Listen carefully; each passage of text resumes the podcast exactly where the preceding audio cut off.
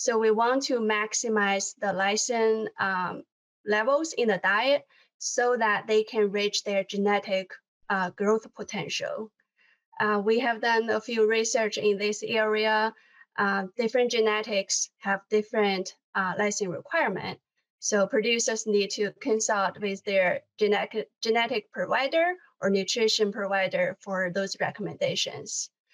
Along that line, we actually also did a study in the lysine levels after the first cut. So what we found is that increasing lysine levels after first cut improved average daily gain and profitability. Um, so biologically, it makes sense because the first cut, most of the pigs are going to be barrows, and then the rest is uh, there's more uh, gilts, and gilts have higher lysine requirement and uh, deposition.